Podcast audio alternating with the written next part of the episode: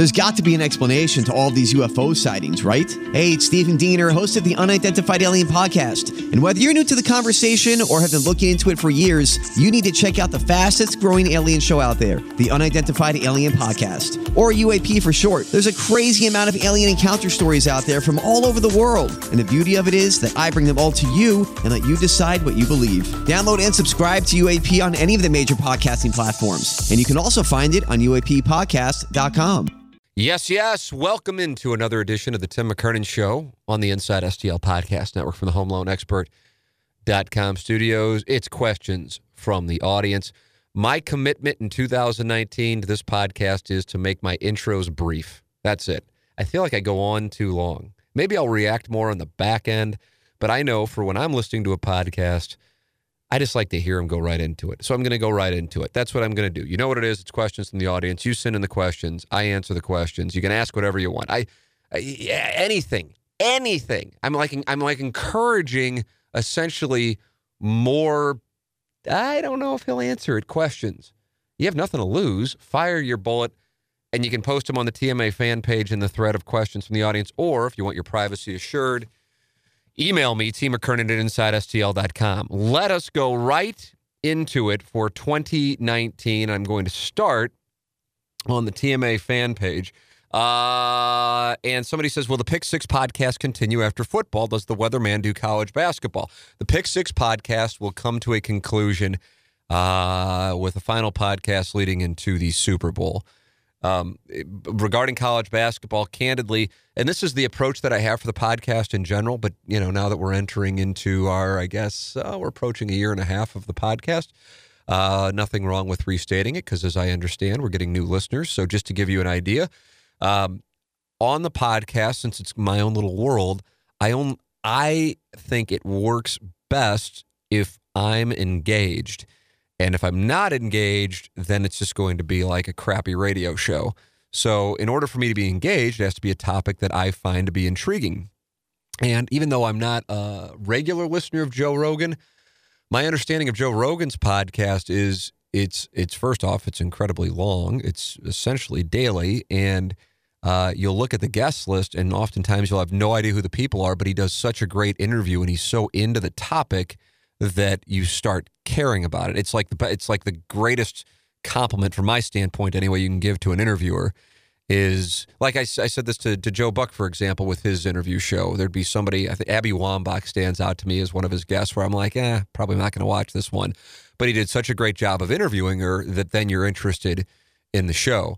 Um, and so, from my standpoint, part of it is my own selfishness in that I don't want to talk about stuff I don't care about. And then secondarily, it's in the best interest of what I think is the business, which is to not do a show where I'm just like, okay, we got this person. I know some people care, even though I don't care, so I'll just mail it in. I wish I felt differently about it because it certainly shortens up the already brief St. Louis sports calendar. But at this particular moment, I just don't get into college basketball. I just don't. I don't know what to tell you. And I'm not talking about like this moment, as in I'm recording this on January 2nd, 2019. I'm talking about like the last five or six years. And I, the only reason I say six years is because Missouri was a number two seed in 2012. But honestly, it just isn't for me what it was. And I feel like that's the case for a lot of people. We were talking about the bragging rights game and how the lack of interest there. And some people say that's because Missouri and Illinois haven't been that great. I just think college basketball as a whole is just it's just not captivating people like it used to. Maybe that will change, but as it is right now, I just don't care. So therefore, unlike college football, I can't give you a real perspective. Now, if if the weatherman is like, I love college basketball and I kill it, I'll just sit here and like regurgitate his picks, but I can't give my thought process. Um, and so, you know, I mean, I might as well just tweet out the weatherman's picks and go on about my day. But I we haven't talked about it. Either way, another question came in about the weatherman in the email. Uh, and let me read. Okay. Hey, Tim, I'm late to the party with the weatherman. What is the backstory with how you started using his picks? Did you find him? Did he find you? Is he a fan pinner? Is he a tout? Gangster Pete, what does a tout mean? Are you familiar with this term? Really? I've never heard that term. Huh. Um, I don't believe he's a professional gambler. So I, as Tony La Russa used to say, I, so the last one first. Um, but the weatherman uh, is certainly somebody who studies it like crazy. And uh, for those of you not familiar, because I'm sure some of you aren't gamblers, and you're like, yeah, I just don't listen to the Pick Six podcast because we do three a week. We do the interview, we do the picks, uh, we do the questions from the audience, we do Pick Six. And the Pick Six podcast was the brainchild of Gangster Pete, who has been listening to stuff for a long time before he was working with me. And he said, Yeah, I didn't really like the gambling podcast you and Joe did last year because you're picking the big games, but a lot of the times you guys just didn't have strong feelings. So it's kind of like, yeah, Alabama's playing Clemson. I could certainly see Alabama covering, but I could see Clemson going covering. I don't know. I guess I'll take Clemson. So this year we actually went into it, and I think it worked. I think it worked incredibly well. Uh, and I'm sure there's some things. I know there's some things that we can do to make it better. But when it gets down to it, what what do people want? Well, I'm sure people want to be entertained, but uh, people really want picks that they can bet.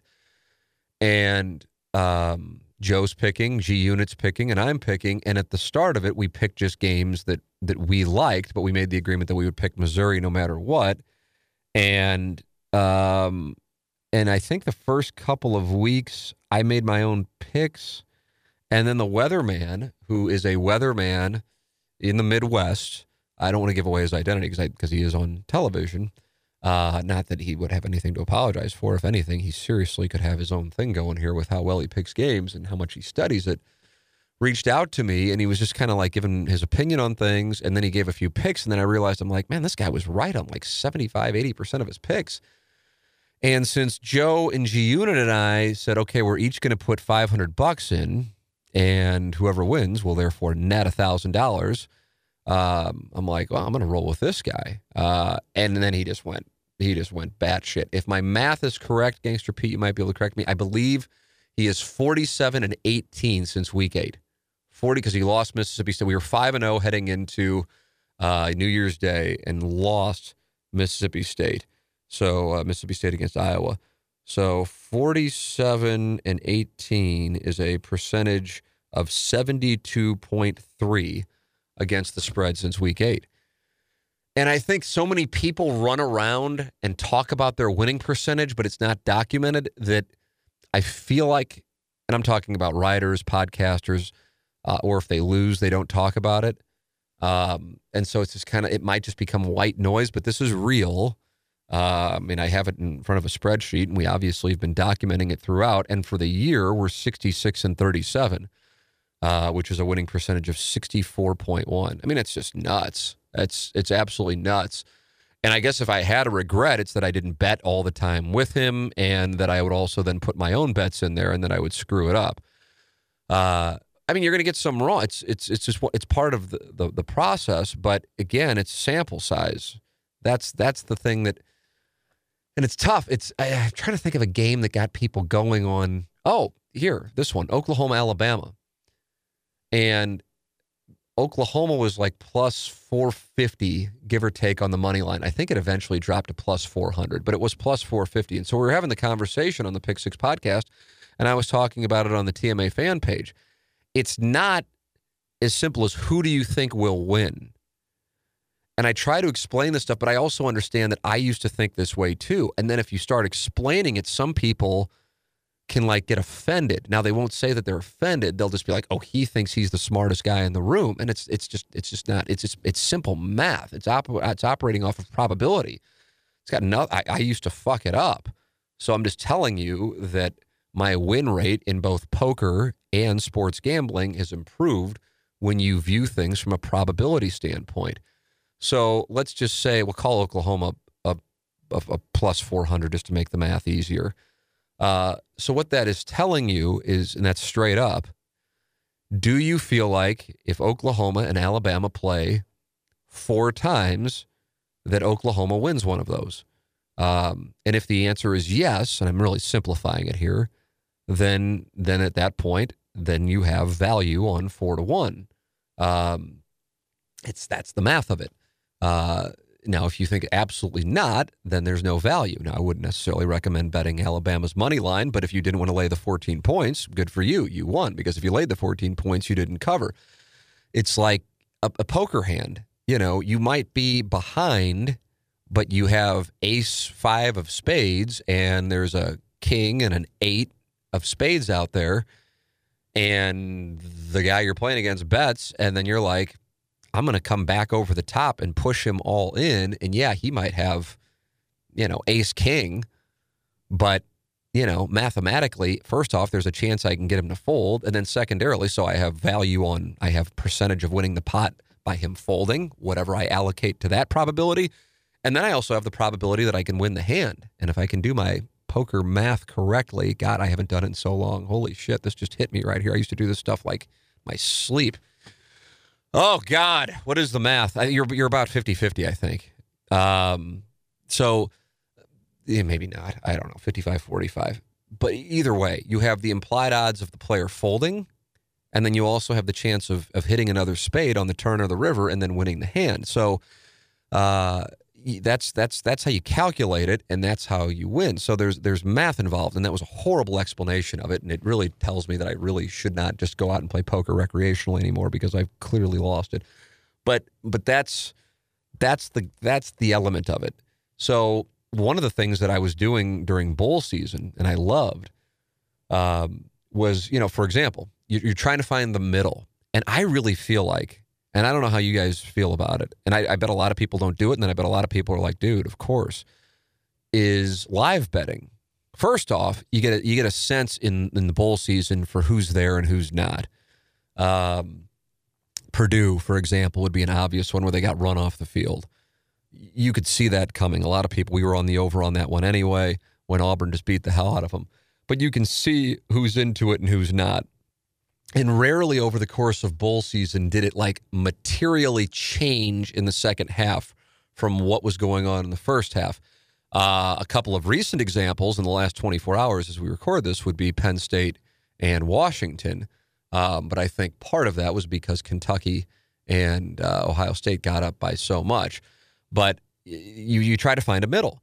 So uh, I bet Oklahoma State plus 10 and as the game progresses, the next thing you know, Missouri is down, you know, a hell of a lot of points. And you can now bet Missouri. And I got Missouri at five and a half because I live bet it. And Missouri was getting five and a half. So now at this point, the worst case scenario you have is you're going to push because you have two bets, and let's say each one's for a hundred bucks. And the worst case scenario is you lose 10 bucks. But if Oklahoma State, for example, wins, well, how Oklahoma State wound up winning. They wound up winning by five. Both the bets won. Oklahoma State plus 10.5, of course, won, but Missouri plus five and a half won. And so I did that with Kentucky and Penn State, bet Kentucky before the game. Uh, there was an opportunity to do it last night with Texas and Georgia. And so you can see these edges. You can also see it with totals in a big way. Um, and so, from my standpoint, you know, I'm getting a little more into it. I'm still not like betting a bunch of money, but but because you can see edges, and that's where it, so it's it's like. Yeah, you might not like doubling down on 11, but mathematically you'll come out ahead. And yeah, you'll remember the ones where you, you get shipped on it, but mathematically you're going to come out ahead doing it. So yeah, you're going to push some, but you're doubling your money with a risk of losing nothing unless you're going, well, I already have the 100 bucks in my pocket. And now I'm risking that 100 to win 200 yeah, I don't know. I, am I'm, I'm on board with it and I like it, and so that's one of the things. And again, it's not it's not real exotic, but it's just another way to increase your win rate. So, um, you know, the weatherman will be the first one to tell you what happened this year is not something that you can expect on a regular basis. But uh, he did have it this year, and he killed it. And um, and we will certainly invite him back. We're going to have him on the show actually to discuss some of his strategy uh, with his success, but he'll be the first one to tell you there's no way that he can expect to be 64% again next year. I mean, if that happens for real, he needs to he needs to make this a re- regular job. Uh, Ryan Kelly is the sponsor of the studios here on the Tim McKernan Show. He's online at thehomeloanexpert.com. If you're buying a home or if you're looking to refinance, make sure you're doing business with Ryan Kelly online at thehomeloanexpert.com. This podcast is uh, now 15 months old, and Ryan Kelly has been with us from the very beginning. He's been on TMA as a sponsor for a very long time, and we recommend him wholeheartedly to our audience. TheHomeLoanExpert.com. Ryan Kelly, the studio sponsor of the Tim McKernan Show. This uh, came in after the Gabe DeArmond podcast, which was a two-parter, and we got into the St. Louis Kansas City thing and got some good emails on it, which I wasn't really even uh, necessarily expecting. But uh, for those of you who haven't had a chance to listen to the Gabe DeArmond interview, Gabe's a Kansas Cityan, I'm a St. Louisan, and I've made the observation that I had no idea. I didn't even. I it's and it's not because St. Louis is you know New York or L.A. or Chicago. It's just I didn't even think anything about Kansas City until I got to the University of Missouri. I didn't think anything poorly. I didn't think anything positively. I just didn't think about it. It's like, what do you think of, you know, I don't know, Cincinnati? I don't, I don't know. Cardinals go there. I don't like their ballpark. They struggle with pitching. They have Skyline Chili. Bengals don't do really well. I don't know. That's that's what I'd tell you. I mean, it's just like I don't go well, fuck them, you know. But for whatever reason, I became aware as a freshman at the University of Missouri. This is 1994, 95 that there was like this thing with some Kansas Cityans towards St. Louis. And I'm just like, wow. And then I remember covering a few things in Kansas City, and Kevin Kietzman, who hosted Sports Talk Radio there, and I still believe he does, uh, like part of his thing was to like shit on St. Louis. And I'm just like, God, can you imagine like hosting a show in St. Louis and like spending time on Kansas City? It'd just be the weirdest thing. And then Kansas City people go, well, you guys are obsessed with Chicago. And then I go, not really. I mean, you do a survey of like 10,000 people in St. Louis and see how many tell you that St. Louis is a superior city to Chicago. It's or even think anything of it. Like there's a rivalry with the Cubs, but you know, Kansas Cityans have a rivalry with the Broncos and with the Raiders, but I don't know if it's really over Oakland or Las Vegas or Denver or whatever. It's you know, I don't know. It's it's a very odd thing.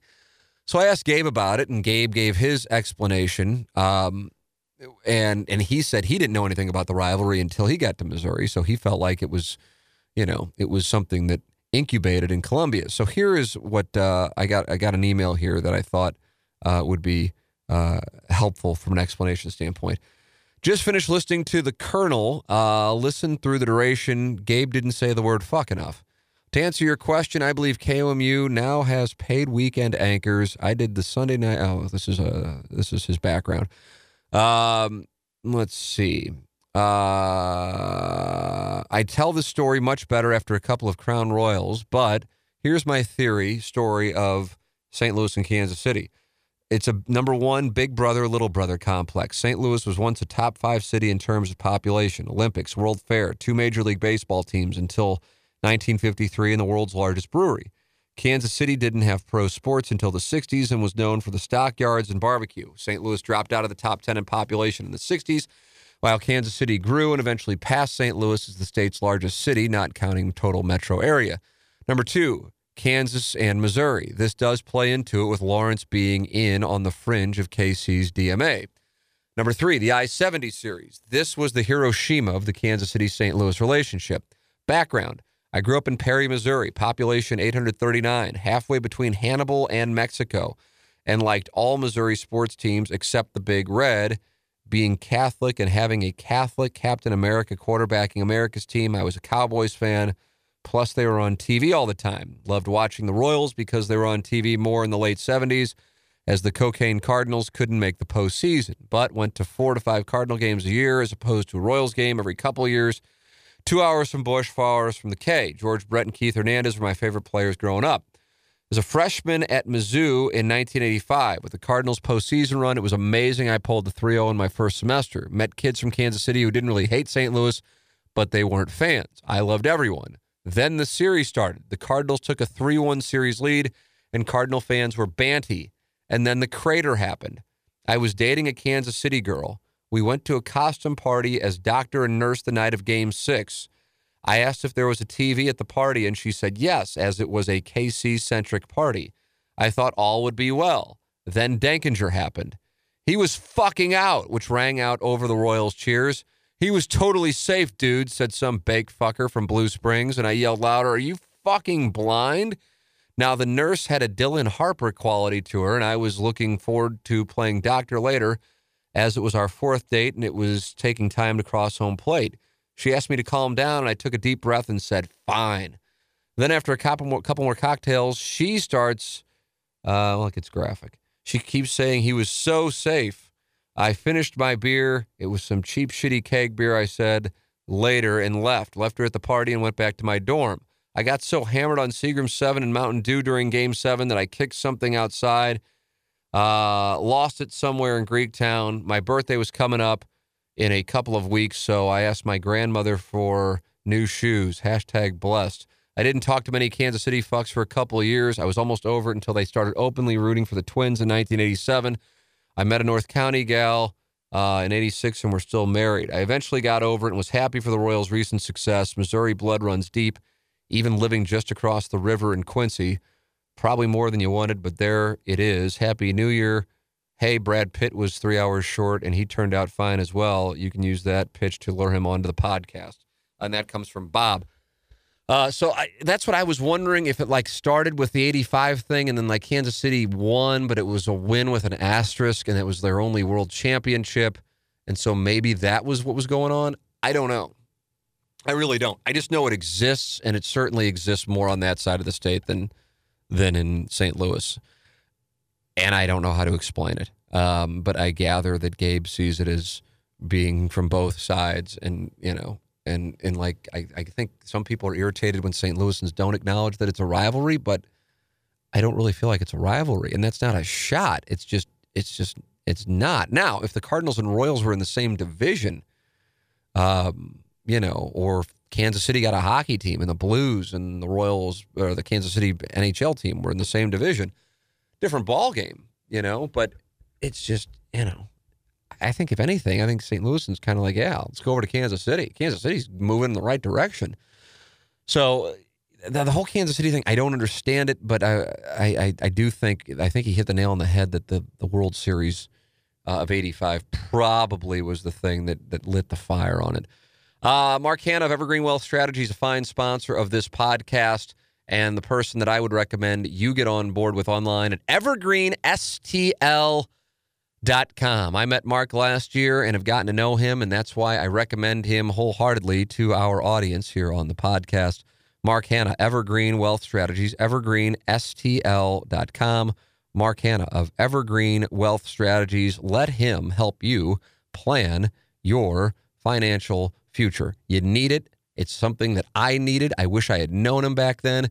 And now you can get on board and experience what I've experienced with him as well. Mark Hanna of Evergreen Wealth Strategies evergreenstl.com or 314-889-0503 314-889-0503 you want to get a clear picture of what you have and if it's appropriate for your current financial needs it just starts off with a phone call 314-889-0503 or go to his website evergreenstl.com mark hanna evergreen wealth strategies uh let's see do you think the bowl system will ever change? Mizzou had all this positive momentum, and now we have a negative thought in our mind because they lost a meaningless game and reminded us of the issues they had throughout the season. That's from uh, Danny, and that comes on the TMA fan page. Uh, this is just a this is a personal thing that I uh, always feel obligated to say, and it, I know it irritates people, but I still want. Uh, it's when people speak uh, presumptuously with first person plural or plural possessive, uh, and and then bolsters their argument by uh, speaking on behalf of others. Um, so that's just that's that's nothing to do with you, Danny. I know you're a gentleman. It's just in general. It's like when somebody has a weaker argument, they go, "Well, have have we heard an explanation for this yet?" And it's like you're saying you're saying, "Have I?" You know, have you guys had an explanation? You know, that's the thing. So anyway, uh, I I am of the opinion that the momentum of the Missouri season, which I, in the Pick Six podcast last week, said I thought was really an odd thing because I think Missouri won one game. Was Missouri an underdog, Pete, against Purdue? Or were they a favorite? I think they were a favorite. Yeah, I guess I can pull up my spreadsheet from Pick Six. Um, so if I'm not mistaken, am, am I missing something? They won one game as an underdog. Uh, yeah, they were minus six and a half. Uh, they were uh, underdog against Georgia, obviously an underdog against Alabama. Uh, let's see, who are they getting one point against? We have a Missouri getting one. Oh, South Carolina. So they were an underdog there. Um, my my point is, they won one game where they were an underdog, and and then there was this weird thing, and I don't, I still don't know what it was about, and it's and and, and, it, and I, it's like I like it in a way because I'm pissing everybody off by saying it, but nobody else is really saying this. At least nobody like who gets paid to do this stuff, uh, which is odd to me. And then it's like when, so then I think people get caught up in the bubble. So we really do, and it's not a shot at anyone. It's just Joe Strauss was willing to give an opinion that wasn't popular, and it's helpful because it keeps people grounded. Uh, yeah, I mean they beat Florida, which was a great win, but then they beat Tennessee and Vanderbilt and Arkansas, and who in the SEC wouldn't have been able to do that? So it it got really like overvalued, and but but so so well, like the hardcore Missouri fans were like hypersensitive to especially St. Louis media criticism. Oh, fuck you, fuck you. Okay, but that, that's that. But but but that's that's that's saying they got overvalued. But I also would say if they have Emmanuel Hall for the full game, uh, they win. Just like I, I would say that they beat South Carolina and they beat Kentucky if they have him for a full game. Um, and I think the I think that's important to note. Now, yes, once again, I think Barry Odom made some odd strategic moves at clutch times, which is a concern. But from a macro perspective, where the program is now versus last year or the year before, it's clearly on an upward trajectory. And so I cite the Sun Bowl and 2007 as what I'll focus on, and that is Missouri lost the 2006 Sun Bowl after a big lead against Oregon State. And I'm sure some Missouri fans, perhaps some of the same people who are saying that they killed their momentum by losing to Oklahoma State, uh, were freaked out by that loss uh, to Oregon State. And I'm sure by the time they kicked off against Illinois at the Dome, you, you weren't going, fuck, I hope the Oregon State hangover from the Sun Bowl nine months ago isn't lurking. You weren't even thinking about it.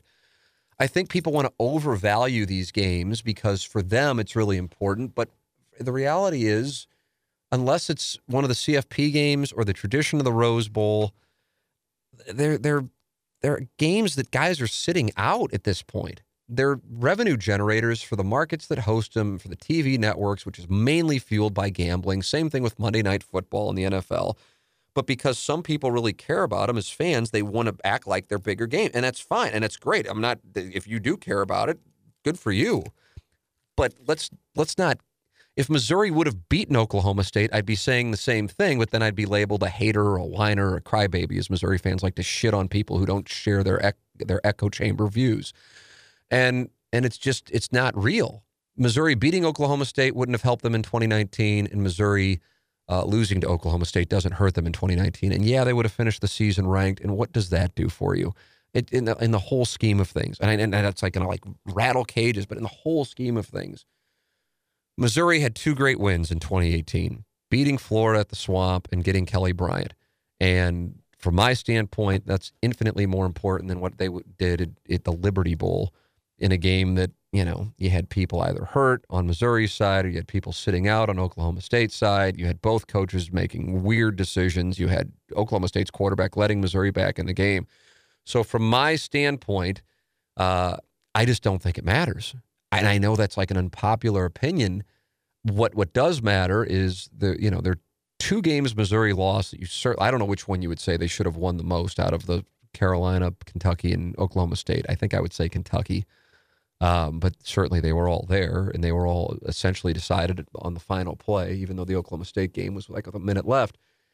And in in the two games of Oklahoma State and Kentucky, Barry Odom just made some really odd decisions that are the, the, the, the I just I don't know how to explain it, and that concerns me because going into 2019, I will have much higher expectations for Missouri than I did for 2018, um, and so much of that is the schedule, and it's favorable, and they will be playing a premier program to open up the home schedule when they host West Virginia after going to Wyoming to open up the season. And the schedule then lines up with five straight home games. They really have legitimate potential to do something great. And I'm excited by that. But, you know, the bar needs to be higher. As opposed to going, well, you know, these these kids they you know they they inherited something that was really tough, and now look where they are. Okay, but they just lost to a team that was six and six going in, and they were a ten point favorite. And there's one win out of the whole season that you go, wow, I didn't expect them to win that game. The rest of them, they were favorites, and usually pretty comfortable favorites. Uh, so I, you know, I don't know. I'm I'm kind of confused by the swings because some of the people who wanted him fired immediately after the Kentucky game, then were holding people accountable after they won four straight to end the regular season, and now they're back on. Man, I don't like Barry Odom, and he's just never gonna. And I'm right where I was in general. That still makes some in-game strategic decisions that I wonder if he's gets tight. Uh, but overall, Barry Odom remaining the head coach of Missouri at this particular point is in the best interest of Missouri's long term stability because you're not getting into the business of firing coaches every two or three years. And on top of it, if Barry Odom gets it going, Barry Odom's a guy who's going to stick around Columbia potentially for his entire career, uh, which is, from my standpoint, what it's all about. And I legitimately could see that happening. And that opinion is the same before kickoff in Memphis on New Year's Eve. Um, calling a timeout to kick an extra point to make it a nine point game in a, in a high scoring game in the fourth quarter is, I have to tell you, it truly is one of the more fascinating things I've seen from a management standpoint in college football. Um, and there were a number of people I follow on Twitter uh, who I think people would consider to be respected not like the, the, the, the carnival barker hot take people. Uh, you know, but that we're going, oh my God, what's he what's he doing? You know, like was it a mistake? And either way, even if it wasn't, you just called the timeout to do that. Uh, but either way, the thing in general is moving in the right direction, and it just I, that losing to Oklahoma State doesn't change that from my standpoint. Uh, do I think he is going to lead them to what Gary Pinkel was able to do, which is conference championship games? I'm not sure of that, but I, I certainly have higher expectations in 2019 than I did in 2018. And so much of that's about the schedule.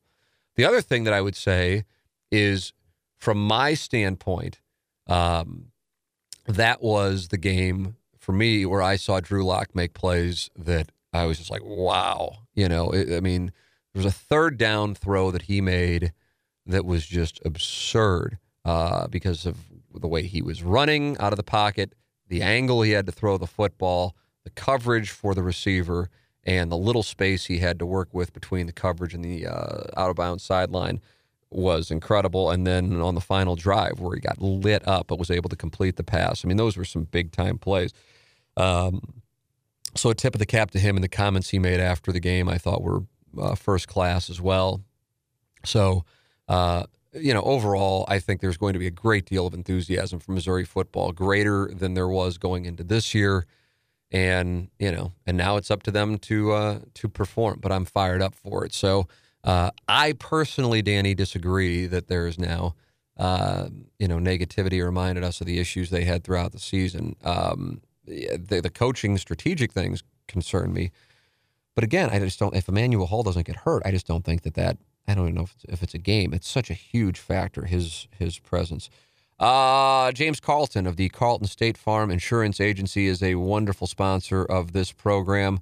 Uh, and that is online at carltoninsurance.net. Carltoninsurance.net. James Carlton, 314 961 4800. 314 961 4800. Or online at carltoninsurance.net. I think the world of James so much so that I have switched to James Carlton to handle all of our insurance as well. If your insurance costs a leg and an arm, make sure you call James Carlton State Farm. 314 961 4800. His attention to detail is incredible. 314 961 4800. James Carlton, Carlton State Farm Insurance, carltoninsurance.net. All right, one more question for questions from the audience. Uh, let's see. Uh, how do you see college players sitting out bowl games affecting bowls in the future? In combination with the college playoff expanding to eight in the coming years, do you see the lesser bowls dying due to diminished particip- perception and therefore losing sponsors? That's a good question. Um, yeah, there's like I said, talking about the Missouri thing. There, there's this thing, and I don't, I don't know, like if I could like delve into the psychology of it. I think it's because for some people, bowls mean the world, and I'm talking about fans, and then therefore it pisses them off when other people don't share their excitement, which is an uh, like I'm like I'm excited for the AVNs, but I know like there's no one else uh, in my social circle who's excited for the AVNs. Uh, there's probably no one listening to this who's excited for the AVNs. Uh, my wife is not excited for the AVNs. I'm excited for the AVNs. Then people shaming me for liking the sex awards does not dampen my enthusiasm for the AVNs. I don't care. So if you really got into the Liberty Bowl and then somebody goes, well, I don't fucking like Stingray was texting me. So what do you think? And are you going to the game? Do you want to do a post game show? I'm like, no, I don't really, I don't really care. I don't know what to tell you. You know, I mean, I, but I know if you live in the South, bowl season's a huge deal. And then some Missouri fans are going, see, that's the problem. It's a loser mentality. I'm like, nah, I don't know what to tell you. That, that, if you think that that's the reason why Missouri football hasn't achieved greatness, then okay, it's a fascinating perspective. But if that's your line of thought to focus on holding fans accountable for not going to, to bowl games, uh, you know, great. Maybe you're right. Uh, I personally think it's not accurate, but maybe that's correct. So is is the I think what will happen, I certainly think it's the solution with five conference champions and then three at large teams becoming the college football playoff and then seated by the committee. Uh, and that will be it. And I think that will be it for a long time, using the Bulls as the uh, quarterfinals and the semifinals and a rotation for the championship game location. Um, that now you have an objective way to get in, and you still have the debate that makes college football so unique. Whether you like it or not, it certainly is different. That you're sitting there going, "Well, Notre Dame shouldn't have gotten in, Georgia should have gotten in, or UCF." Okay, UCF lost. Well, Georgia should have gotten in, then Georgia loses. Well, still, Notre Dame shouldn't have been in. And it's like, well, it's results oriented. So here's how the process works: you play all your games you win all your games, and you're playing in one of the big programs like Notre Dame, you're going to get in. And personally, like I said back in October, I thought UCF should have gotten in if you win all of your games. But I also recognize the argument. Well, they didn't play anybody. People say Notre Dame didn't play anybody. Notre Dame beat Michigan. Notre Dame won at Virginia Tech. Notre Dame won at USC. I don't know what people want. They want what fits their narrative. If you're a SEC guy, you say Georgia should get in. If you don't necessarily like Notre Dame, you say Notre Dame shouldn't have gotten in. And then you see them get beat up by Clemson, and you go, see, that proves it. Well, like two weeks ago to Missouri fans, Purdue was one of our best wins. Purdue gets the shit kicked out of them against Auburn. Well, okay, fine. It, it, and it just changes based on the fandom. It's like talking politics. It's such a it's it's a very frustrating discussion. Uh, I cited uh, Todd Fuhrman's Twitter timeline, the sports gambling guy who we've had on the show, who I like quite a bit. But he tweeted out after Georgia lost to Texas anybody who thinks that this performance by Georgia shows that they're not one of the four best teams in the country is an idiot. And I'm like, I mean, what in the hell is that? I mean, they have three losses. And, you know, I think you can make a fair case that they're not one of the four best teams in the country and then what's your argument? Well, if you don't think like I do, you're an idiot. Okay. And then earlier in the day, when Ohio State was beating the hell out of Washington 28 to 3, at the time, he tweeted out, Boy, Ohio State fans have to be kicking themselves for what happened against Purdue. Okay, but I mean, they nearly lost at home to Nebraska, and they were very fortunate that Maryland's quarterback threw a bad pass to a wide open receiver uh, in Maryland. Otherwise, they would have lost that one as well. So, you know, Ohio State didn't come out of this thing completely unblemished as well, and they lost by 29 to Purdue. Would Alabama have had that? You just had a year where you had two teams that were head and shoulders above everybody else, and that's just kind of the way that it works. And the Georgia thing fascinated me because I'm like, if you're watching this game, this isn't the Tua that we've seen for the vast majority of the season. He's clearly hurt. And I'll tell you something regarding the Clemson game coming up. Thought it was an odd answer that he gave right after they beat Oklahoma, that his ankle just is not right that's a factor, especially against Clemson, an actual defense. So uh, otherwise, I would be I'd be on Alabama. But man, I'm telling you, if that guy's not right, people go, "Oh, Jalen Hurts is just as good." I'm like, I don't think he is, but maybe you're right. Either way, uh, that's what I think will happen with Bulls, and I don't think that that is going to diminish Bulls in general because I think when it gets down to it. I mean, people are sitting at home, they're off work, and they're betting on games, so they're going to have ratings. And they don't know who the hell's in there. They learn, and it's like, oh, I'm not going to bet on this game because Oklahoma State's top two players are sitting out. Oh, I'm not going to bet on West Virginia and Syracuse because Will Grier's not playing. So that's not going to change. And then for the hardcore fans and the boosters, and if it's a good location, uh, people are going to go to the bowls, which then makes money for the city, which makes money for sponsors, which is what this whole thing is really about. Uh, I guess before my time, going to a bowl was something that was reserved for the best of the best. Well, now more than half the schools go to bowls.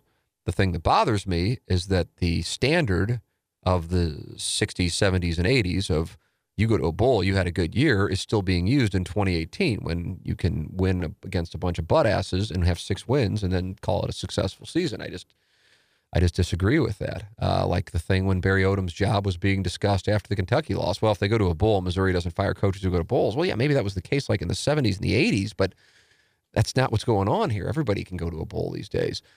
So I don't, I don't see, I don't see uh, the bowl going away. I just don't. And, and this is coming from somebody who's not a bowl fan, but I loved watching for the purpose of gambling.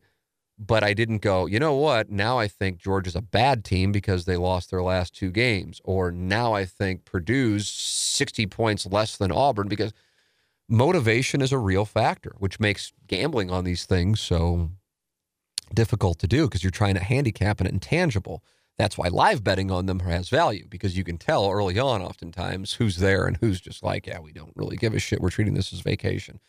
So that's, uh, from my standpoint, I love that. But as far as it being like some canonization of a team or a program, listen, I'm sure Kentucky fans are feeling really good about themselves after beating Penn State. I just don't know if it's going to impact when Missouri and Kentucky get together uh, in Lexington later on this year. So that's where I am. Just like I said, Sun Bowl was a debacle in 2006 for Missouri, and they had one of their best years ever in 2007. And I don't think anybody was thinking about the Sun Bowl when Illinois kicked off against Missouri at the Dome, uh, you know, nine months later. So there's my bull perspective and some uh, autopsy, I suppose, on the 2018 Missouri season, which I think illustrates progress in the whole scheme of things. Uh, Mike Judy Presents, sponsor of the podcast. Johnny Londoff Chevrolet, sponsor of the podcast. Ryan Kelly, the homeloanexpert.com. Mark Hanna, Evergreen Wealth Strategies. And James Carlton of the Carlton Insurance Agency, sponsor of the podcast. It's the Tim McKernan Show on the Inside STL Podcast Network from the homeloanexpert.com studios.